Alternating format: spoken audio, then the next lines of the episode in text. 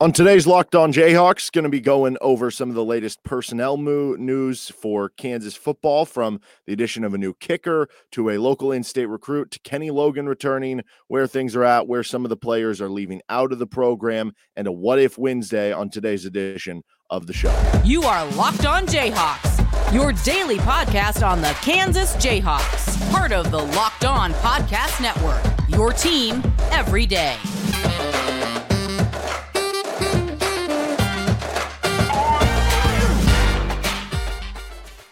I'm Derek Johnson. You can hear me as well on Rock Chalk Sports Talk Monday through Friday from 3 to 6 on KLWN in Lawrence.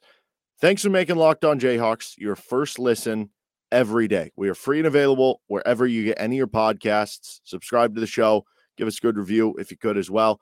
We're also on YouTube, which you can subscribe to, and uh, hit us up in the comment section if you have any questions or anything you want to talk about. Same goes for uh, on Twitter at D Johnson Radio. On today's edition of Locked On Jayhawks, we're going to be uh, taking a look at some of the newest player news for Kansas football. They head into the bowl game next week in the Liberty Bowl against Arkansas.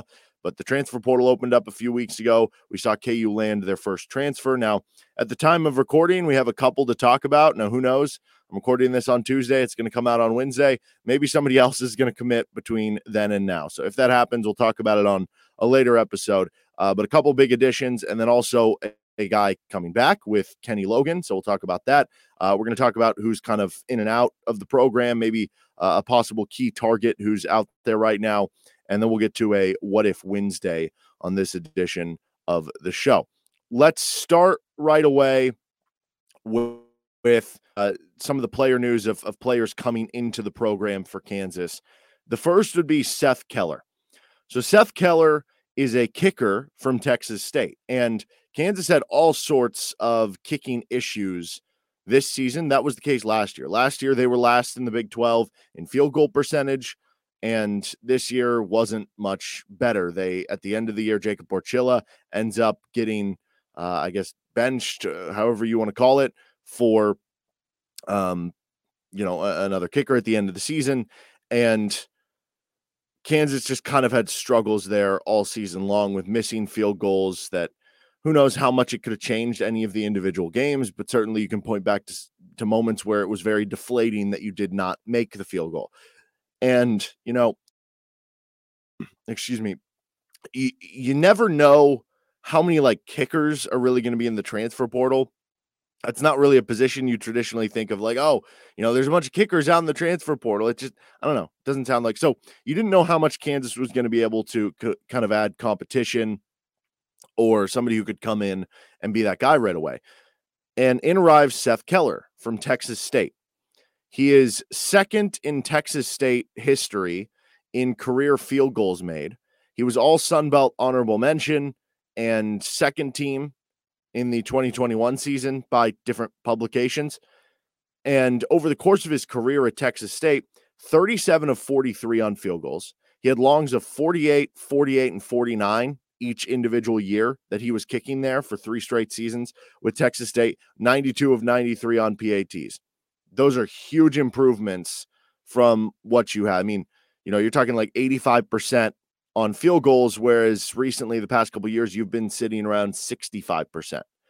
That is a huge improvement for what you could get from the kicker position, something that clearly was a problem for Kansas this year. You would you identify it, you address it, you go out and make the move. He was a 2022 Burlsworth Trophy nominee. I don't know how many guys get nominated for that, but you know, Kansas's kicker wasn't wasn't nominated for that, so you, you get an upgrade there. Uh, as far as the expected individual role, we'll be doing this for for any, I guess, new players that kind of commit from here on out. You're expecting him to be a starter right off the bat. This isn't something where hey, you got to come in and learn the scheme and learn the play. No, kick the ball, hit it through the uprights. Right? It's it's a complicated thing in in terms of getting it done, but it's an easy thing in terms of the schematics, the the side of it where it's like, well, do I do this? You know, it would obviously be very disappointing if KU brought in this good kicker after having these troubles this year and he didn't end up being the starter.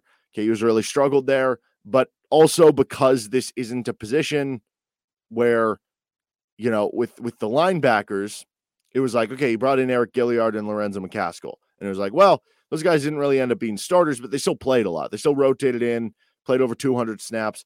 That wouldn't be the case if you're not the starting kicker, right? It's not like, oh, well, you know, Seth Keller, if he comes in, he gets beat out. Oh, well, you just used up a scholarship on a kid who's not going to play because you only play the one kicker realistically, unless you know, it's very rare that like a guy gets injured or whatnot. So the expectation is that he's going to come in and be a starter, and that would be kind of the expectation there. As far as the team impact, you had to have a better kicker this offseason. You went out, you were able to find one, you got one with experience. He's done well in the past.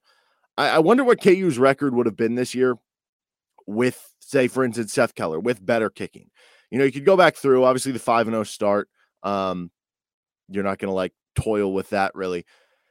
Then you think to the TCU game in the first loss, they missed like a 35 yard field goal, but they still would have at that point lost by four.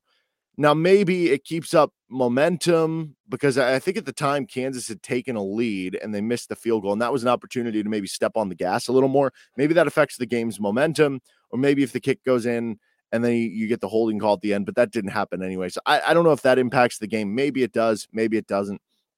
Um, trying to think of other some of the other close losses like uh, let's see, Oklahoma and Baylor, you probably still lose regardless of of who the kicker is. Um, the K State game, probably still lose regardless of of who the kicker is. Um, so now you're kind of looking at the Texas game, which you know still lose regardless of who the kicker is. The Texas Tech game is is certainly interesting.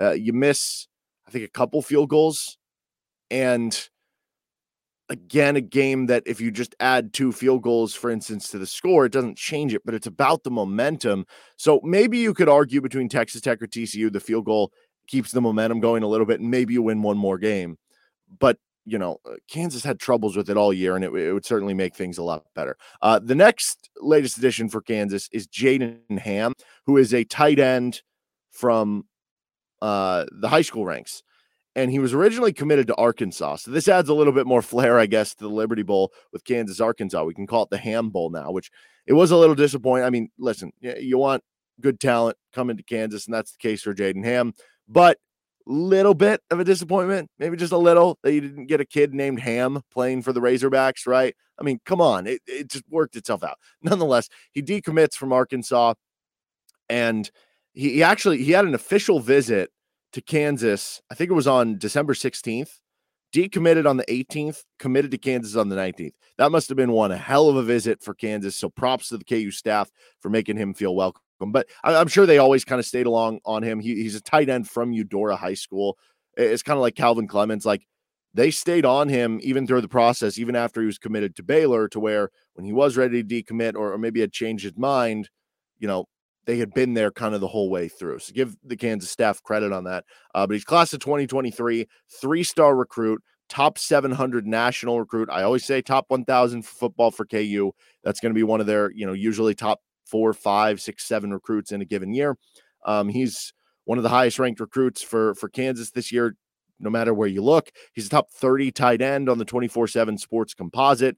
He is a top 10, ranked the number six player in the state of Kansas, which gives you two top 10 players with Jaden Hammond and Calvin Clemens, both kids who decommitted from another Power Five school and ended up coming to you. Very big deal, both in terms of bringing good players in, in terms of being able to flip kids, and in terms of just the local recruiting scene, both showing up and showing that momentum and showing that you care about it. Um, expected individual role right off the bat. I don't know. It's going to be tough to see the field right off the bat. Maybe you can fight for for a rotational tight end spot. Maybe be a special teams player right off the bat. Uh, of course, you never really know who's going to leave. Like we don't know what players might transfer out from Kansas at this point because uh, I'm sure you'll see some more of that after the bowl game. So it could open up more time. But as of right now, you look at the the tight end room: Mason Fairchild, Jared Casey, Trevor Kardell, Tavita Noah. I'm still in on on Will Huggins long term. I don't know why. I haven't seen anything on field, but you know, I, am there. Uh, but Ham is super talented, so he could you know beat out any of those guys. But right away, it's going to be tough to crack the field consistently. But that's in year one. He could play in four games. He could redshirt, or he could be, you know, maybe works out to be that third string. But following 2023, so if Mason Fairchild comes back next year, which I think that seems to be the expectation for that extra year, then he would graduate after 2023. Then after 2024, Jared Casey and Trevor Kardell, I believe, would graduate. So you could be looking at him at that point being a redshirt sophomore or a, a true junior, and then all of a sudden being your starter for that 2025 season and being a rotational tight end 2023, 2024, starter, and maybe a star in 2025 with the way that Kansas uses their tight end. So uh, certainly his role could could really add to over the next few years, which is really exciting. As far as the team impact, Kansas legitimately, I mean, not hyperbole here, they might have one of the best tight end rooms in the entire country next year. It won't be ahead of like Georgia, who just, you know, has these super freaks coming out at the tight end position each and every year. But it might be one of the top 10 best in the country next season when you look at Mason Fairchild, second team All Big 12 player, who had similar stats to the guy who was on the first team. He'll be coming back for a super senior year again, if that's the expectation. Jared Casey, who probably should have got some sort of All Big 12 awards as like an H back, fullback, uh, something. He should be coming back. If Trevor Kardell, Tavita Noah, who are talented guys, Will Huggins, and then you add uh, a top notch recruit at the tight end position, Ham, this is going to be a loaded tight end group for Kansas, which is great because it allows you to play a lot of different formations. And Kansas certainly likes to utilize the tight end. All right, in just a second, we're going to talk about Kenny Logan returning to the fold for Kansas. Um, we're also going to get into some of the who have gone out for KU so far this year. But first, this episode of Locked On Jayhawks is brought to you by Bet Online. BetOnline.net is your number one source for sports betting information, stats, news, and analysis. Get the latest odds and trends for every professional and amateur league out there, from pro football to college bowl season to basketball. They've got it all at betonline.net. If you love sports podcasts, you can find those at BetOnline as well. With your fastest and easiest way to get your betting information, head to the website today or use your mobile device to learn more. You can bet on Kansas in the Liberty Bowl against Arkansas. You can bet on the Chiefs coming up this Sunday against uh, Seattle, or actually, I think that's a Saturday game for the Seattle game on on Christmas Eve. How about betting on on the NBA on Christmas Day? You know, you're you know bored around the house, or you don't want to talk with with your in laws or something. You know, just bet on some NBA, and then you have an excuse to to go watch that. And you know, I'm I'm not imploring that, by the way. Be a good family member, but for some of you, you understand. Um, I have great in laws, by the way. Please, nobody, nobody take this into discussion. Bet online will enhance every day you watch sports. Bet online where the game starts. Okay, finishing uh, up some of the player stuff. Kenny Logan is coming back. Not an addition for Kansas, but in some sense it is because you didn't know if he was going to come back or not. Uh, yesterday we had a, a, KU football media availability, and uh, one of the questions that was asked to Kenny Logan, I think it was from Jordan Guskey from the Capital Journal, um, was responded by Kenny basically saying like he came into this season expecting it to be his last at Kansas. And you know, you're talking about a guy who was a, a first team all Big 12 preseason pick. He was all Big 12 the season before. So I'm sure his expectation was I'll do that again and then I'll go into the NFL draft and get drafted. Had a good season, but didn't have that season of what maybe he had last year or maybe he was expected to that could have maybe led to that jump. And also, you see things growing now, and I'm sure he gets NIL money to stick around. And now he can come back for next year, and maybe next year's team bringing all these starters back can make a jump to being, you know, an eight or nine win team, and then you can have that season, and then you can go and become an even higher drafted player than maybe you would be this year. I saw an article in the Athletic from Dane Brugler, who's the Athletics like uh, NFL draft guy, and he said Kenny Logan is is KU's best draft prospect that's that's eligible um, in the bowl game coming up. I don't know if like Jalon would would be ahead of that or, or somebody else or, or, like Devin Neal, but um, with Kenny Logan, clearly he's on NFL draft radars. So if you have a good net season next year, you're probably looking at somebody who is drafted. But he announced late last week that he was coming back for another season. As far as his expected individual role, continued starter.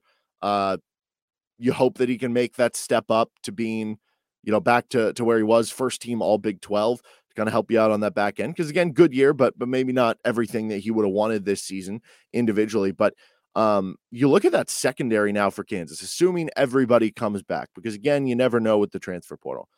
You could have Kenny Logan, Marvin Grant, OJ Burroughs. That's your top three safeties back next season. And then you could have Cobee Bryant, Mello Dotson, Kalon Gervin, your top three corners back for next season having experience in the secondary is always good. And, you know, for Kansas, that could be a very experienced, well played secondary, guys with a lot of talent that you're really excited back for uh, next season. But also from the team impact side, Kenny Logan can be a leader on that back end. We've seen that. He has been a rock for this Kansas program ever since Lance Leipold arrived, being one of those guys who bought into the program and kind of got other guys bought in as well, not knowing if, hey, like Emmett Jones is is not going to be the interim guy and it is going to be Lance Leipold.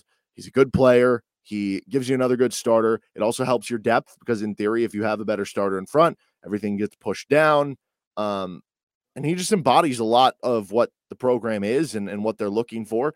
And he gives you an even better chance at competing for seven to nine wins next season. He avoids you having to go into the portal and, and finding a key impact safety and then learning the scheme super quickly and having more knowledge of in, in the system yet another season to have an even better year. Obviously, very, very big return that Kenny Logan is coming back. Okay, uh, we're gonna get to who's out here in a second. I did want to do a quick aside here. I know some people have been kind of rumoring or wondering about if Jalon Daniels would chase a big NIL bag elsewhere and transfer out. I know some people were rumoring, oh, UCLA, they just brought in a, a transfer quarterback, by the way, from somewhere else. Um, or that he'd go back home to Los Angeles or go back home to the West Coast, or that uh, maybe there was some, I don't know, unhappy portions of of uh, his inner circle with with that he returned to the action, but or maybe too soon before they thought he should. I would just say this: like i am sure Jalon wanted to play, so even if you know family members were like, "Hey, we don't know if you should play. Maybe you should sit out. We want to make sure you're healthy and okay." If he's like, "I'm going to play," you can't blame the KU coaching staff. Nonetheless, not saying any of that's true or not. I just know a lot of people have been kind of you know chatting about that and and wondering if that's the case. But just don't worry about it, man. Uh, number one, he now has a deal with Wendy's. They're probably paying him a good amount for that NIL deal with all the Kansas players. Number two, he just got his mom a car for Christmas. KU's boosters and businesses are taking more than enough care of him, as they should, as being the star quarterback on a team that has made it back to a bowl game. Number three, he keeps mentioning next year unprompted or waiting or wanting to win a Big 12 title is his goal. Number four, Kotelnicki and Lance Leipold are coming back. Number five, even if it did happen, no need to worry about it. Why would you stress about something that might not happen, right? Like that's like me stressing every day that like, oh, an asteroid's going to hit the earth. Like it might, but like, why am I going to stress about it and just worry about it each and every day? Um, so don't worry about the Jalon Daniels stuff. Just assume he's going to be the starter next year, and that would be my full-on expectation. Now, as far as players who have left the program, some players picking other schools. Eriq Gilyard picked Connecticut, so he is just addicted to going to the school who is uh, number one in basketball that year. UConn's number one in KenPom. Kansas wins the national title in basketball. Uh, Steven McBride goes to Hawaii. I think he could do good things over there. Always a talented kid that Kansas could never really get more out of, and Kansas certainly looking for help in the uh, portal from from the receiver position after losing McBride and and trying to get another player. Even though a lot of their receivers played very well, Jarrett Paul going to Appalachian State, so the reverse Devonte Graham Kansas to App State, and uh, Cason Wiseman visiting Colorado. Which I mean, he he might still end up coming to Kansas, so that's not, you know, for sure he's out. But certainly, if you take a visit to Colorado with Deion Sanders and that stuff going on now, you almost feel like, oh, which way is that leaning? So we'll wait and see on that one, and, and we'll talk more about it if he does end up decommitting and picking Colorado or another school. But that certainly is uh, notable. One possible key target who seems to be maybe getting closer to a decision or visiting different schools. I don't know. Uh, that that I keep hearing a lot about on the Kansas front. Like I said, I'm I'm sure they're going to be looking at receivers. Um, I'm sure that uh, they're going to be looking maybe at, at offensive linemen. You lose Dominic Puni on the inside, although you did already bring in Logan Brown after bringing in Lo, uh, Kobe Baines. I'm sure they're going to be looking at linebacker, obviously interior defensive line going to be key. Maybe add another secondary piece. They already got their kicker. Uh, but defensive line, what I mentioned, Gage Keys is somebody who keeps popping up. So uh, he he just visited. He's a defensive lineman from Minnesota, like 6'5, 280 pounds. So he can play on that interior for you. He's a former three star recruit, played in eight games this past year at Minnesota as a third year sophomore. Uh, I was I was told by um, somebody with uh, kind of the Minnesota side, he can play both the three tech or the five tech. He's got decent speed, some solid pass rush moves, needs opportunity and some growth, could struggle with strong, quick offensive tackles, but I feel like everybody would kind of struggle with that. So uh, yeah, certainly would be a, a, nice pickup for KU if they can get him. But that's just one name of of many that I'm sure Kansas is uh, kind of targeting right now. All right, in just a second, we're going to get on to our What If Wednesday here. First, we got to take a uh, quick break on our podcast side with Locked on Jayhawks. Finishing things up on this edition of the show with a What If Wednesday. This was uh, inspired by Frank Saunders on Twitter, who had a uh, idea for What If Wednesday. What happens if KU loses the game to Texas in 2016? So if you remember, the 2016 game was the one where uh, David Beaty's the coach versus Charlie Strong at Texas. I think it was D'Onta Foreman, maybe, who like ripped off a, a long receiving touchdown to open the game for Texas. And it was like, uh oh, here we go. That Kansas team had just one win coming in. Texas was five and six. They needed the win to go to a bowl game. And then Kansas just battled back. Texas ended up having six turnovers. Matthew Wyman hits the game-winning field goal in overtime after Shane Buechele throws the the sixth turnover with an interception in the the first overtime drive. Um, so if Kansas loses that game instead of winning, what happens? Obviously, it, it had no impact on like, oh, who made the playoff or you know, Kansas going to a bowl game. But I guess I'll start here. Like Charlie Strong for Texas, I don't know if he's he's fired or not. He's fired like right after that game. One for the embarrassment of losing to a one-win Kansas team or two wins at the end of the game. Um, and two because they didn't make a bowl game. But if they win that game and avoid that loss and make a bowl game, maybe he gets one more year. Maybe he survives to the next season. And if that happens, the college football ripple effect is insane. So Tom Herman ends up getting the the the Texas job. He was the hot candidate from Houston. Does he get a different job? You know, um, I, I, remember there was a lot of rumors of Tom Herman to LSU, and I can't remember if it was that season or another year, but uh, whether Tom Herman, you know, where he goes certainly impacts a lot of this other stuff. And if he goes to LSU, does Ed Orgeron ever get the job at LSU? And if that doesn't happen, does Joe Burrow ever go to LSU? And if not, where does Joe Burrow go? And does Joe Burrow ever blow up into what he is now? You know what I mean? Like that's certainly a wild side of it. But also, like, who's to tell where the the ripples stop? What if Tom Herman just stays another year at Houston and then West Virginia has to either fire or keep Dana Holgorsen and he sticks around for another year. Now he goes somewhere else or he stays at West Virginia. I, I don't know. There's so many ripple effects with how that could have affected things if Tom Herman doesn't go to Texas and where is Steve Sarkisian now? All these questions that would have happened. Also, if Strong survives that year but gets fired in 2017 instead of 2016, does Texas, because that next offseason was the year that A&M made the big splash for Jimbo Fisher, Scott Frost got hired away from UCF to Nebraska, Chip Kelly gets hired, Dan Mullen gets hired to Florida. Does one of those coaches, like, does Texas make the big splash to hire Jimbo Fisher if they're looking for a coach in 2017 instead of 2016? or do they get Scott Frost instead or Chip Kelly or something, right? There's so many ripple effects for how that could have changed things. From the Kansas perspective, for if they lose that game instead of winning, that was year two of the David Beaty era. So he went 0 and 12 in year one. And if they lose that game, he now goes 1 and 11 in year two. I guess it's an improvement, but now you'd be looking at 1 and 23 through two years, which, yeah, I guess it doesn't look that much better if you say, well, it's 1 and 23 versus 2 and 24 or 2 and uh, 22. He went just one in 11 in year three. He did get a year four.